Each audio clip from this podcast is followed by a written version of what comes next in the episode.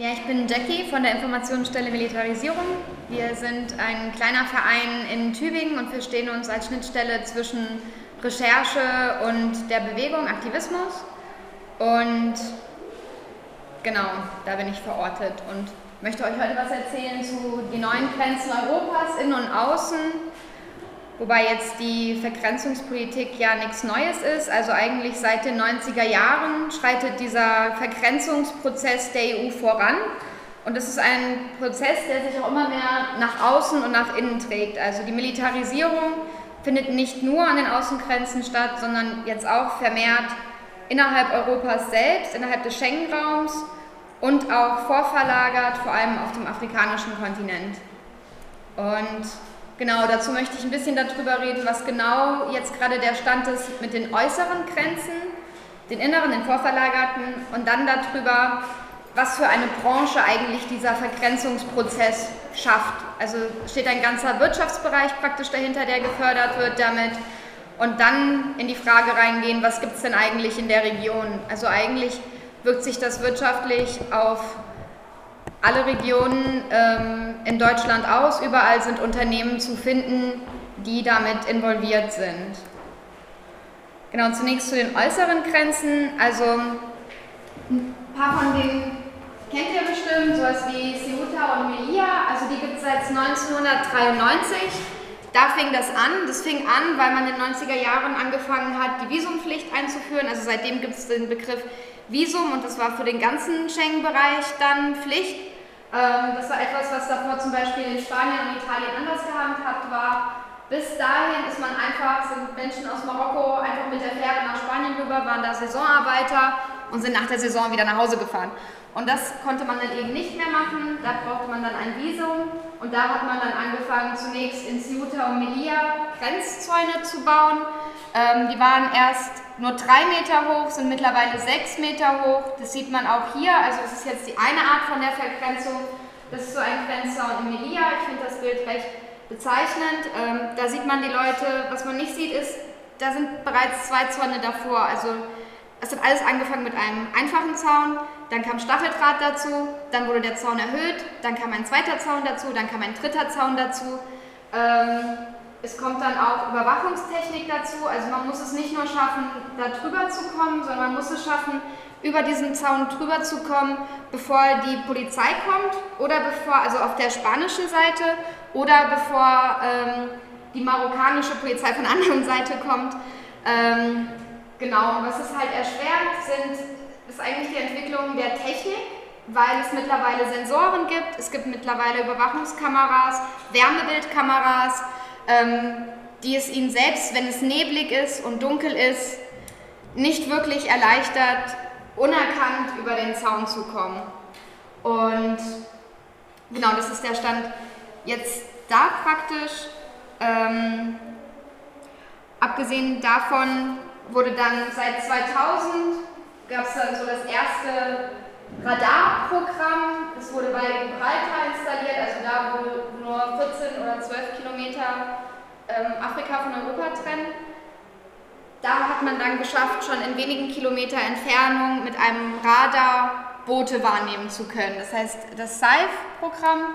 Und ähm, da hat es dann angefangen, dass sich die Menschen, auch die Schmuggler und Schmugglerinnen, natürlich dem anpassen. Das ist nämlich eigentlich das Tragische, was passiert durch diese voranschreitende ähm, Vergrenzung des Mittelmeers, nämlich dass die Menschen natürlich immer andere Möglichkeiten suchen, um dahin zu kommen. Davor sind sie einfach mit den Schmugglern, Schleusern praktisch an die Küste gefahren, wurden abgesetzt, sind dann zurückgefahren, haben die nächsten geholt. Aber jetzt, da man sie angefangen hat abzufangen und festzunehmen, sind sie natürlich nicht mehr mit aufs Boot gegangen. Das heißt, man hat da angefangen, Menschen praktisch aufs Boot zu ähm, schicken, dann irgendwann zu verlassen, ohne dass die irgendwelche Fähigkeiten hatten, mit dem Boot so anzukommen.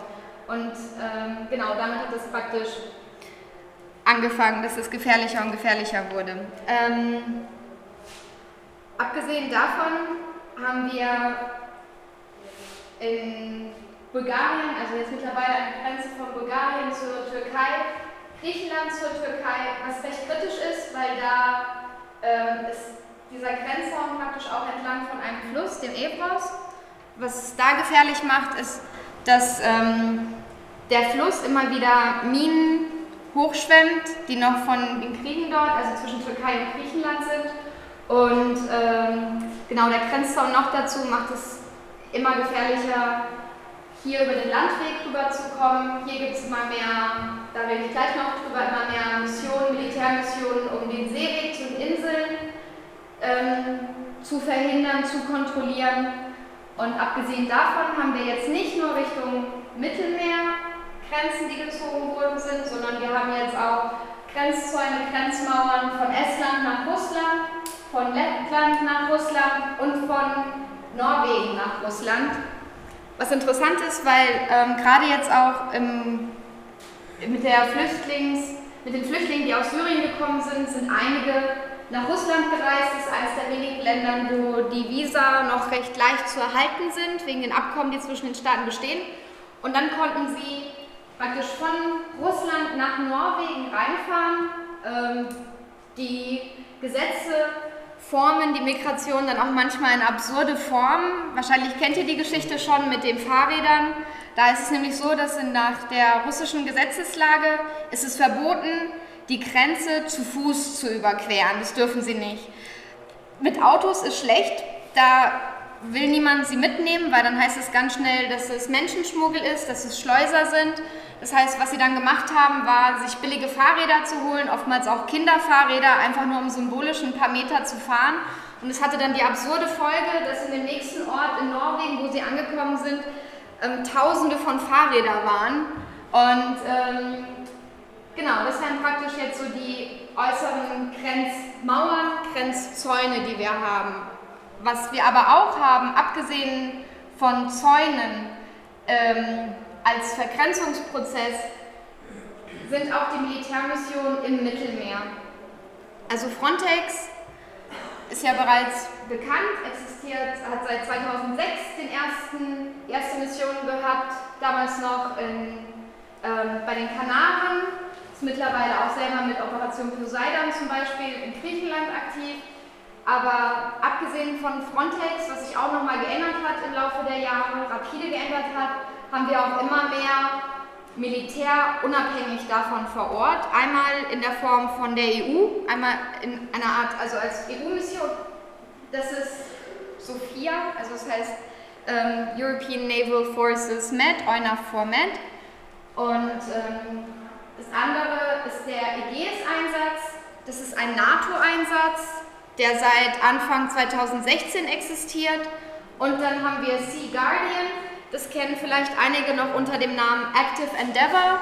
Es hat angefangen als eine Antiterrormission, als Bündnisfall 2001 nach dem 11. September, da wurde ja der Bündnisfall ausgerufen und dann hat man gesagt, man schafft eine Militärmission auch im Mittelmeer, um das Mittelmeer vor Terroristen zu schützen. Man hat dann langsam, ich meine, es sind mittlerweile mehr als 15 Jahre vergangen, hat man immer mehr Schwierigkeiten gehabt, diese hohen Kosten zu legitimieren. Man findet keine Terroristen, man findet keine Terroristen. Jetzt haben sie eine Mandatsänderung gekriegt 2016 und ähm, dienen praktisch als Verknüpfung zwischen den beiden ähm, Einsätzen. Sie sollen Informationen sammeln, sie sollen aufklären, Lagebilder erstellen, um dagegen die Schmuggler und Schmugglerinnen vorzugehen. Dieses Ziel der Schmugglerbekämpfung, das teilen sich alle drei Missionen. Also, wie gesagt, das eine ist seit 2016, das um die umgewandelte Mission, die eigentlich seit 2001 existiert, jetzt nur mit anderen Namen, mit ausgeweitetem Mandat. Sophia, diese EU-Mission, EUNAVFOR Med, die existiert seit 2015 die hat angefangen, nachdem Deutschland zwei Fregatten, na, ich glaube einen Fregatten, ein Mini-Jagdboot oder sowas, also zwei Kriegsschiffe äh, ins libysche Meer geschickt hat, als ähm, zwei große Schiffbrüche hintereinander waren. Und da wurde noch davon geredet, naja, man muss ja irgendetwas machen gegen diese Unglücke, man muss die Menschen retten. Das ist ein Diskurs, von dem wir lange abgerückt sind.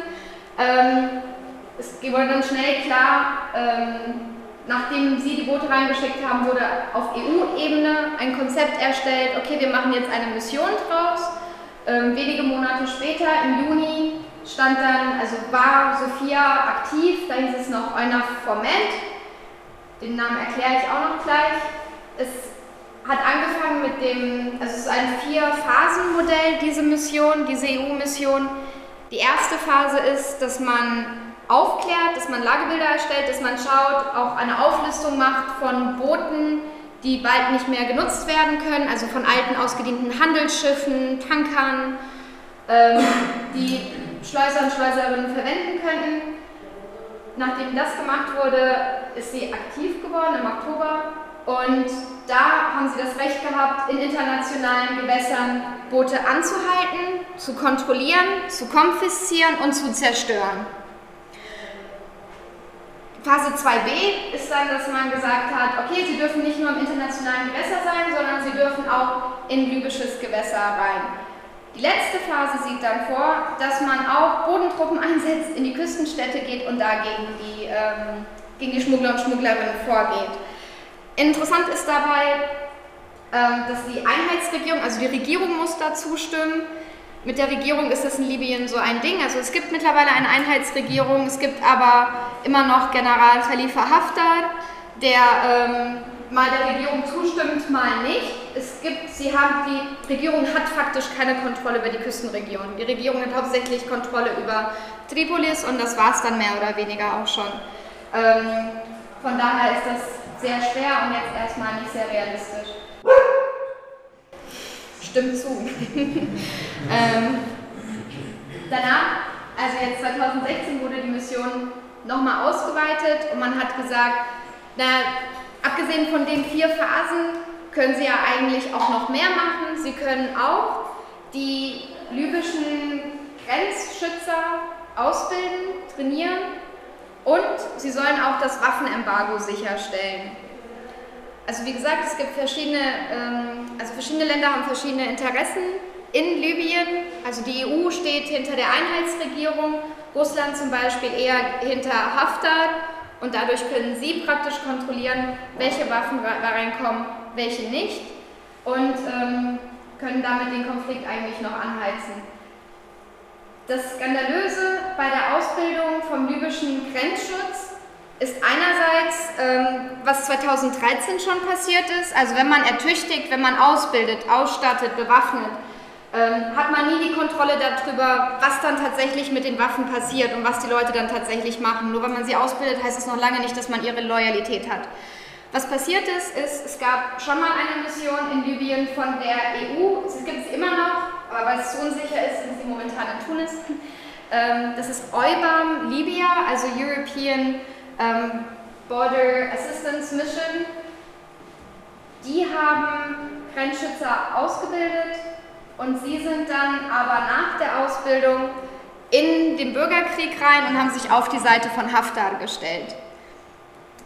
Also ein Land, was gerade im Konflikt ist, im Krieg, ähm, da militärisch auszubilden, ist sehr gewagt. Das andere, was skandalös ist, dass es immer mehr Angriffe gibt von Seiten des libyschen Küstenschutzes auf die NGOs, die da sind, also abgesehen vom ganzen Militär, habt ihr bestimmt schon gehört, also gibt es ähm, Sea-Watch, es gibt die Ärzte ohne Grenzen, es gibt, ich glaube, Jugend hilft, es gibt verschiedene Boote, die da sind, NGOs, und die versuchen zu retten. Und der Küstenschutz hat die ähm, zuerst im November letzten Jahres angegriffen. Und seither gab es unterschiedliche Angriffe. Es gibt nicht nur Angriffe, auch wenn sie retten, kam es dazu, dass der libysche Küstenschutz dazwischen gegangen ist und die Rettungsaktion gestört hat, wodurch Menschen gestorben sind. Ähm, genau. Der Name Sophia, der kam, weil auf der, ähm, ich es war eine Fregatte Schleswig-Holstein von der Bundesmarine, kam ein Mädchen zur Welt von einer somalischen Frau und dann hat man gesagt, man nennt sie Sophia von Sophia von Preußen. Das hat was mit dem Namen vom Boot zu tun gehabt. Und äh, ihr zu ehren, also um, um, zu sagen, um zu zeigen, dass man sich ja für die Geflüchteten einsetzt, dass es darum geht, sich für das Leben der Flüchtlinge einzusetzen, nennt man die Operation jetzt Sophia, was ziemlich makaber ist, weil ich mich frage, ob die nicht vielleicht, also ob die überhaupt, also wo die dann gelandet sind, ob die überhaupt noch in Europa sind. Und ähm, das zu machen für eine Mission, die eben genau nicht dafür sorgt, dass Menschen überleben, sondern dafür sorgt, dass die Zahl der Ertrinkenden steigt, ist höchst makaber. Ähm, selbst in dem Halbjahresbericht, der geschrieben wurde von dem zuständigen Kommandanten ähm, aus Italien, da hieß es, naja, die, die Strategien werden angepasst von den Schmuggler und Schmugglerinnen. Sie setzen jetzt billigere Boote ein, also es sind nicht mehr Holzboote, sondern es sind Gummiboote. Da mischt sich dann auch irgendwie das Benzin mit dem Wasser ähm, im Boot selber und Menschen können schlecht atmen, es wird gefährlicher, ähm, die Boote sinken schneller, die Zahl hat nicht abgenommen von den Menschen, die ertrinken. Ähm, das ist ein klares Statement. Und ich meine, wie gesagt, ich habe gesagt, dass die die Boote zerstören. Das heißt, man muss natürlich kostengünstigere Boote einsetzen. Das ist ein Geschäftsmodell. Und ähm, ja, abgesehen davon, das zählt für eigentlich alle Gebiete, egal ob das jetzt Schmuggler, Schmugglerinnen in Libyen sind, in der Türkei, in Bulgarien oder selbst die Sicherheitskräfte in Frankreich. Es ist von überall bekannt, dass sie sehr wohl durch Korruption mit beteiligt sind und dass es eben nicht zwei getrennte Akteure sind, die Sicherheitskräfte und die Schmuggler und Schmugglerinnen. Ähm, in Bulgarien hat der ehemalige Polizeichef, also da gab es ja letztes Jahr auch einen Skandal, als aufgeflogen ist, dass einer ähm, in einer hohen Funktion in der Polizei eben mit involviert war in Schmuggleraktivitäten, hat der ehemalige Polizeichef gesagt, dass das die gesamte bulgarische Polizei durchziehen würde. Ich meine, man kann, es ist auch irgendwo logisch. Ich meine, die Sicherheitskräfte in den Ländern sind auch oft, naja, nicht am besten bezahlt und müssen auch, also ist halt ein, ein Zuverdienst, die man hat. Man ist in der Position von Macht und ähm, profitiert dann natürlich davon. Fälle sind auch aus Frankreich bekannt, wo Geflüchtete berichtet haben, dass sie vom Polizisten gestoppt wurden und ihnen wurde gesagt, ich krieg 300 Euro und dann darfst du weiter.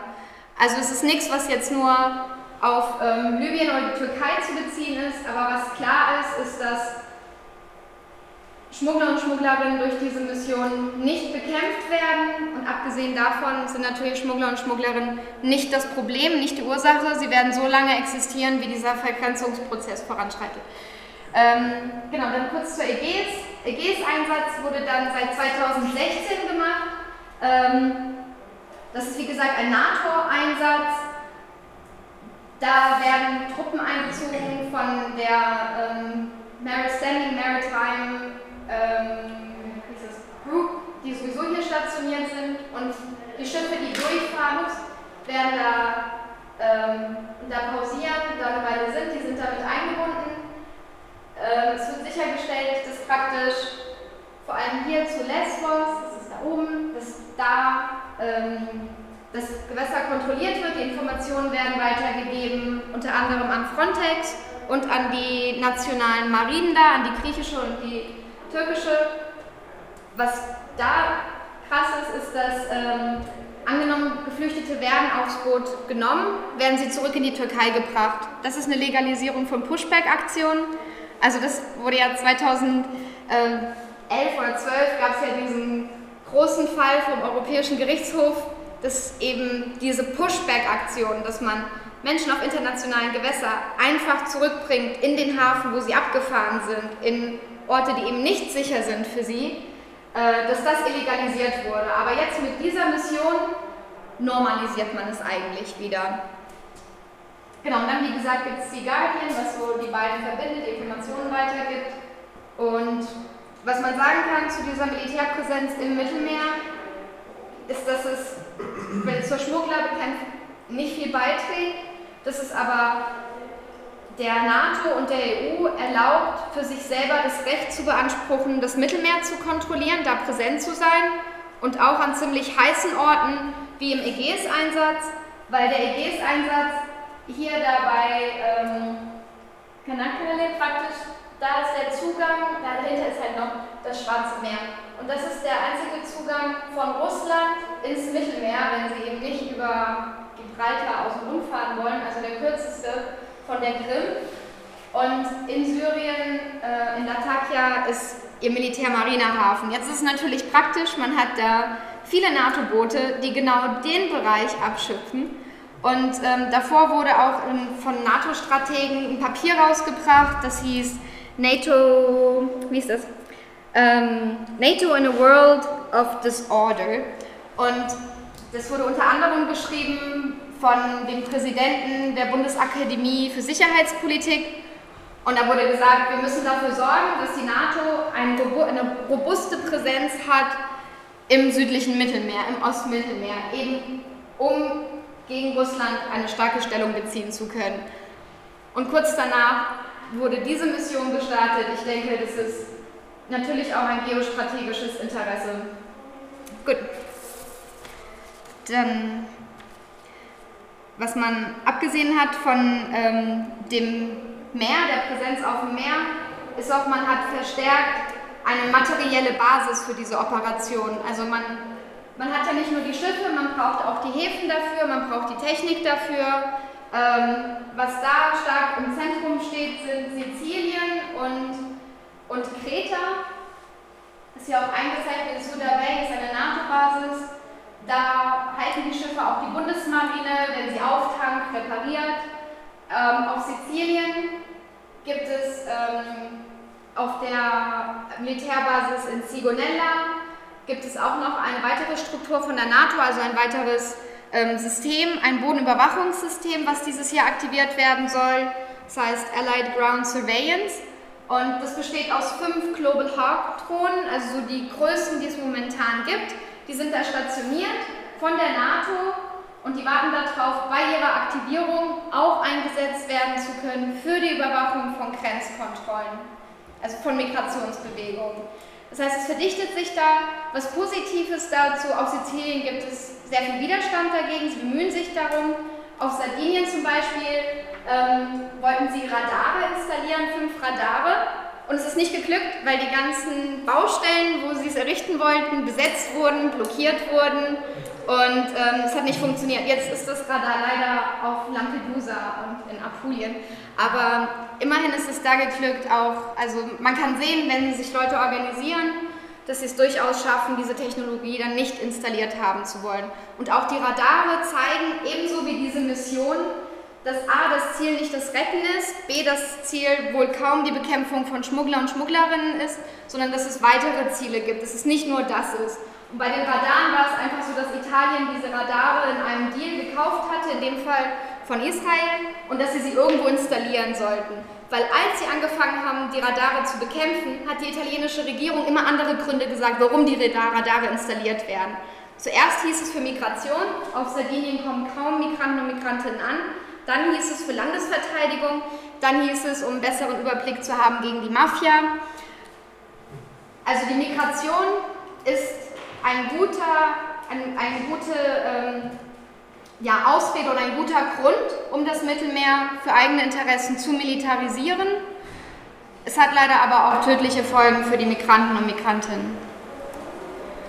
Genau, jetzt zu den inneren Grenzen der EU. Ähm, ein paar davon werdet ihr bestimmt selber mitgekriegt haben, wenn ihr in letzter Zeit nach Italien gefahren seid oder, weiß ich nicht, Trier, Frankreich oder sowas. Also einerseits haben die Kontrollen zugenommen, also dieser, diese Illusion von Schengen, vom freien Personenverkehr ist immer mehr geplatzt, seit 2015 immer offensichtlicher geworden. Es gibt permanente Kontrollen, die eingeführt wurden, ähm, zum Beispiel zwischen Frankreich und Deutschland. Wenn man zum Beispiel in ähm, Saarbrücken am Bahnhof steht, hat man da die Police aux Frontières und die deutsche Polizei und die laufen dann immer durch die Züge und gucken, was für Personen da sitzen. Meistens mit Racial Profiling werden dann Kontrollen durchgeführt. Wenn man von Italien nach Deutschland fährt über Österreich, wird man erst hier gestoppt, dann wird man äh, kurz nach Wien gestoppt, dann, nee, dann wird man bei Salzburg gestoppt. Ähm, das sind dann auch schon in Deutschland, ist es schon die Bundespolizei, die diese Kontrollen mit durchführt und dann nochmal in Rosenheim. Und das sind Kontrollen, die sollten eigentlich nur bis Mai dauern, das hat die EU-Kommission erlaubt, die wurden jetzt nochmal verlängert. Weitere Kontrollen hat man von Schweden nach Deutschland, in den Hafen, in den Häfen, in Dänemark ebenso und Norwegen auch. Und keiner hat die Absicht, die bis jetzt einzustellen. Abgesehen davon haben auch ähm, Zäune zugenommen. Also das erste war ja praktisch der Zaun von Ungarn nach Serbien 2015, 175 Kilometer, alles mit NATO-Draht. Ähm, dann gab es weitere zwischen Slowenien und Kroatien, Österreich und, ähm, was war das mit Österreich? Ah, Österreich, Ungarn, Griechenland, Mazedonien. Ähm, interessant ist dabei, dass der ganze NATO-Zaun, der dabei benutzt wird, von einer kleinen Firma aus Malaga kommt, European Security Fencing. Die haben sich dann auch umbenannt, um europäischer zu klingen. Und ähm, genau, abgesehen davon haben wir jetzt seit längerem auch Calais, was für ein Begriff sein dürfte. Und wir haben einen Punkt, der jetzt hier auf der Karte fehlt, das ist Ventimiglia. Und ähm, Ventimiglia wurde die Grenze zuerst 2011 nach der Revolution in Tunesien zugemacht, als Berlusconi den ganzen Menschen aus Tunesien gesagt hat, nehmt den Zug, fahrt nach Frankreich. Da hat Frankreich die Grenze zugemacht und jetzt wurde sie seit ähm, drei Jahren erneut zugemacht und man hat einen starken Militarisierungsprozess hier. Man hat auf der italienischen Seite in Ventimiglia hat man eine sehr starke Polizeipräsenz. Man hat die Carabinieri und man hat zusätzlich noch Soldaten und Soldatinnen von der Operation Sichere Straßen. Ähm, diese Operation ist ein Einsatz im Landesinneren und unter anderem dienen sie auch dazu, vor Erstaufnahmeunterkünften zu stehen und jetzt mit, ähm, also ab diesem Jahr sollen sie auch vor den neu geplanten Abschiebeknästen stehen. Und in Ventimiglia selber sind sie auch am Bahnhof präsent.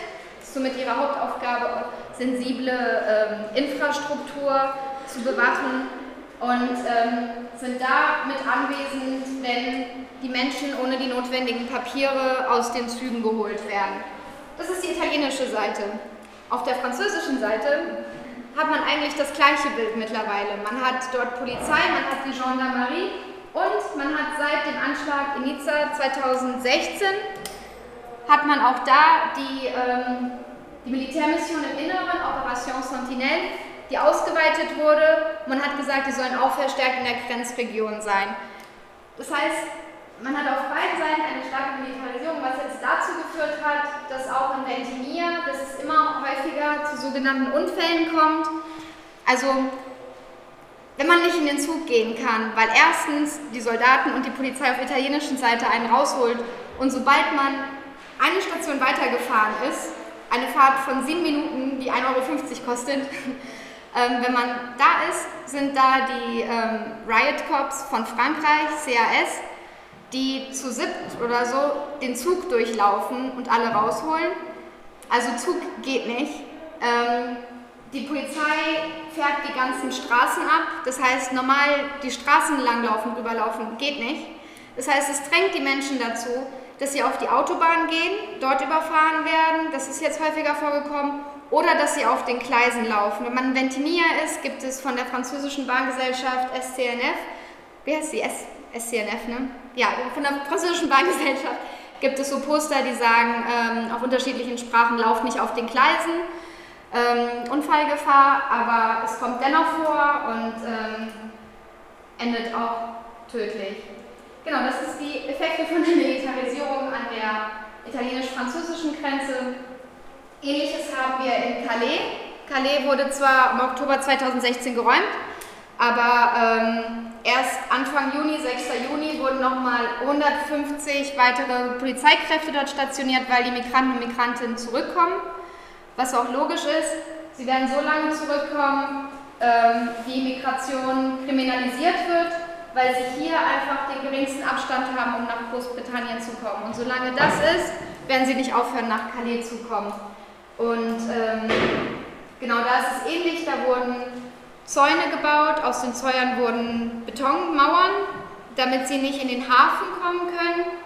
Und um praktisch auf LKWs zu kommen, was hauptsächlich die Hauptmethode ist, um nach England zu kommen, ähm, gehen sie auch auf die Autobahn, verbrennen dort Material, also sie versuchen irgendwie die LKWs zu stoppen, um dann in die LKWs reinzukommen um dann, wenn sie durch den LKW-Scanner und sonst was Unentdecktes durchschaffen, nach England zu kommen. Also da ist es praktisch das Gleiche. Die mehr Überwachung, mehr Militarisierung zwingt auch dort die Menschen dazu, immer gefährlichere Aktionen zu machen. Gut, dann haben wir ähm, die vorverlagerten Grenzen der EU. Ich sehe, ich muss mich ein bisschen beeilen. da haben wir, genau, also seit 2006 gibt es praktisch die Versuche von der EU durch Zusammenarbeit mit Marokko und Senegal ähm, die Migration auf die Kanaren zu unterbinden. Das ist etwas, was sich immer weiter ausgeweitet hat. Seit 2014 gibt es jetzt auch den Versuch, also nicht nur Westafrika, sondern auch die Ostroute praktisch zu blockieren, ähm, was jetzt dazu führt, dass die EU, die sich das Ziel gesetzt hat, weniger Migranten und Migrantinnen sollen ans Mittelmeer kommen, sollen nach Europa kommen und mehr Migranten und Migrantinnen sollen abgeschoben werden. Ähm, das hat dazu geführt, dass man jetzt auch offen mit Staaten zusammenarbeitet wie Eritrea. Da gab es jetzt eine Schulung für die Justizbeamten und Beamtinnen. Man wollte sie sensibilisieren für ähm, Menschenschmuggel und was das impliziert und wie man praktisch mit Opfern von Menschenschmuggel umgehen soll. Was absurd ist, weil hauptsächlich Menschen aus Eritrea fliegen wegen der verpflichtenden Militär, wegen dem verpflichtenden Militärdienst, den man leisten muss. Ähm, es wird zusammengearbeitet mit Äthiopien, die sind seit Oktober 2016 im Ausnahmezustand. Wird zusammengearbeitet mit Ägypten, der Militärdiktatur. Mit Südsudan, das schaffen sie gerade nicht so gut. Ähm, ist auch interessant, das Programm heißt Better Border Management.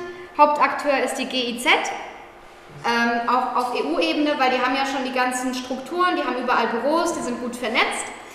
Ähm, interessant ist, dass es Better Border Management heißt und Südsudan mit einbezogen ist. Dabei kennt Südsudan seine Grenzen noch gar nicht. Also es gibt noch keine Grenzen, auf die sich Sudan und Südsudan geeinigt haben. Ähm, momentan gibt es noch keine Aktivitäten da, weil die Lage noch zu instabil ist. Ähm, aber es sind nicht nur Genau, also man, man sieht, es ist nicht nur, die Versuche sind nicht nur durch Rücknahme mit den nordafrikanischen Ländern es schwieriger zu machen, dass Menschen übers Mittelmeer nach Europa kommen, sondern man geht immer weiter Richtung Süden. Ein weiteres Beispiel dafür ist auch ähm, Niger, was eigentlich, finde ich, recht relevant ist für Kassel, weil ähm, Niger hat Grenzen zu Algerien und ähm, die Firma Rheinmetall hat eine Fabrik in Algerien, also die haben eine, eine Gesellschaft da, wo, ähm, wo sie praktisch selber den Fuchspanzer herstellen können. So Schlüsselkomponenten sind immer noch aus Deutschland, aber sie haben auf jeden Fall große Beteiligung und die werden eingesetzt vom Grenzschutz ähm, an der algerisch-nigerischen Grenze. Ähm, Niger ist auch ein gutes Beispiel, weil Niger war eigentlich alles andere als ein Land, in dem Migration kontrolliert war. Also seit 1979 ist Niger ein ECOWAS-Verbund. Das war also praktisch ein Verbund mit mehreren westafrikanischen Ländern, die sich damals geeinigt haben. Wir machen keine, also Bürger und Bürgerinnen unserer Länder dürfen sich frei bewegen. Sie brauchen dafür kein Visum, sie brauchen dafür keine Genehmigung, Sie dürfen frei, sich frei bewegen und auch frei verweilen in verschiedenen Ländern. Das hat die EU jetzt praktisch unmöglich gemacht. Seit 2015 gibt es auch ein Gesetz gegen Schleuser und Schleuserinnen. Das ist ein Konzept, was es damals gar nicht gab. Damals waren es einfach Busunternehmen, Busfahrer, Busfahrerinnen, die jetzt zu Schleuser und Schleuserinnen wurden, die jetzt lange Gefängnisstrafen dafür haben kann. Und ähm, das hat krasse Auswirkungen auf Städte wie Agadez, also vor allem Agadez, also Niger ist ja schon eines der ärmsten Länder der Welt. Jetzt die Stadt Agadez, das ist von ähm, hauptsächlich so ein Tuareg-Gebiet, da ist Nomadentum, Bewegen, freies Bewegen noch breit verbreitet, würde ich sagen. Und ähm, wir haben davor von Tourismus gelebt. Nachdem das angefangen hat ähm, mit Terrorismus in der Region, mit Boko Haram und so weiter und so fort, sind es dann die Migranten und Migrantinnen geworden. Und jetzt, nach der Kriminalisierung, ist praktisch auch das weggebrochen.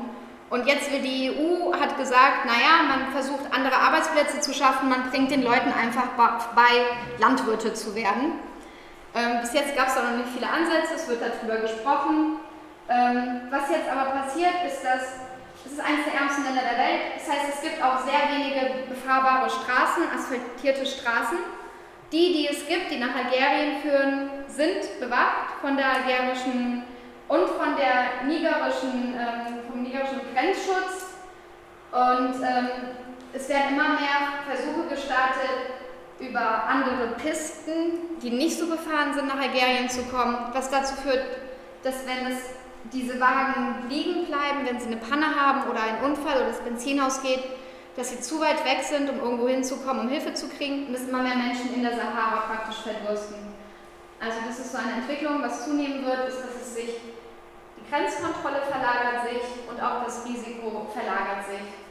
Und jetzt, da Entwicklungshilfe nur noch gegeben wird, also seit ähm, 2016 der Entscheidung in Bratislava, ähm, die enge Verknüpfung an, von Entwicklungshilfe an Abkommen zur Rückübernahme, ähm, zur Zusammenarbeit in der Migrationskontrolle, ähm, wird sich das wahrscheinlich verschlechtern. Aber es sind für uns viele Ansatzpunkte, um was dagegen auch zu tun. Genau, dann haben wir Grenzüberwachung, eine neue Branche. Wir haben ja schon gesagt, dass für die Grenzüberwachung dass auch eine technologische Basis dafür, eine materielle Basis dafür notwendig ist. Das ist eine Aufnahme bei, von Thales. Ähm, für ja, Satellitenaufklärung, was auch eingesetzt wird, zum Beispiel ja, auch von der EU bei Eurosur, auch in so einem Grenzüberwachungssystem. Wenn wir dran denken, was braucht man denn eigentlich alles für Technologie für Grenzkontrolle? Wo findet Grenzkontrolle bereits statt? Ist der erste Schritt eigentlich die ähm, zunehmende Biometrisierung. Also man versucht mit der Biometrisierung eine einfache Identitätsfeststellung zu haben. Also das größte Problem von den deutschen Behörden zum Beispiel bei der Abschiebung ist, dass man die Identität nicht feststellen kann kann die Identität nicht feststellen, man kann nicht sicher sagen, welche Staatsangehörigkeit die Person hat, man kann die Person nicht leicht abschieben.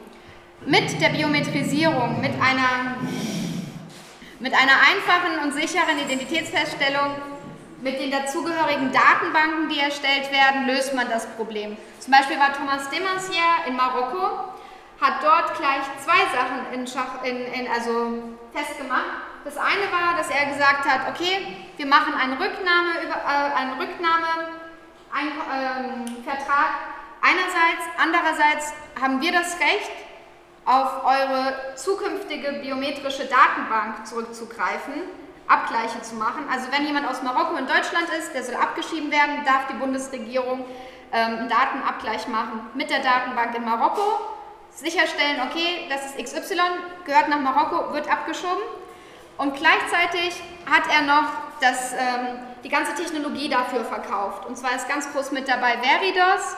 Das ist ein Joint Venture von der staatlichen Bundesdruckanstalt und von der Firma ähm, Giesecke und Derke. Derke bin ich mir gerade nicht sicher. Auf jeden Fall ähm, hat er das gleich auch noch dazu verkauft. Und das ist etwas, was gerade ganz stark stattfindet. Das äh, ist ein Riesenmarkt. Der ganze afrikanische Kontinent soll praktisch biometrisiert werden. Das ist ein Wettlauf von verschiedenen Unternehmen und Deutschland ist damit Veridos weit mit dabei. Das nächste ist, dass man natürlich Scanner braucht, um die Fingerabdrücke zu nehmen. Man braucht Datenbanken, man braucht Lesegeräte. An Häfen und Flughäfen hat man mittlerweile Fahrzeugscanner, wo die Fahrzeuge durchfahren, um zu sehen, ob sich irgendwo Menschen oder dann heißt es Terrorismus bekämpfen, auch Waffen versteckt sind, wo sie durchfahren müssen. Es gibt Atemluftmesser, es gibt Herzschlagmesser, um Menschen aufspüren zu können. Es gibt natürlich unterschiedliche Typen von Überwachungskameras, die immer weiter voranstreiten. Wärmebildkameras, Nachtsichtgeräte. Es gibt, wie gesagt, für die Grenzanlagen gibt es den NATO-Stacheldraht. Es gibt Dokumentenüberprüfungskits, ähm, Drohnen, Radare, Sensoren, Patrouillenboote, Flugzeuge, Helikopter, U-Boote, also ein Riesenmarkt. Und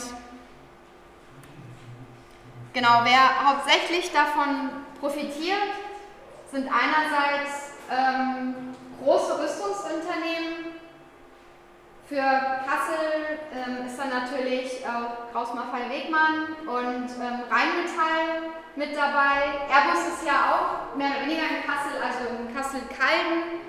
Das ist auch wichtig für die Grenzhelikopter, die da manchmal gewartet werden, wo Übungen mitgemacht werden, auch für den deutschen Grenzschutz.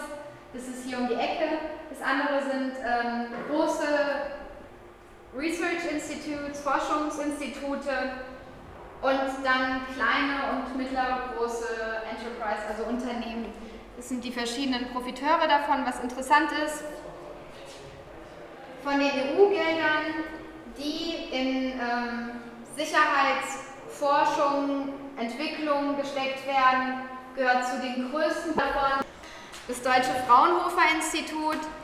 Also es sind vor allem Gelder, die vergeben werden durch ein Programm, das heißt Horizon 2020.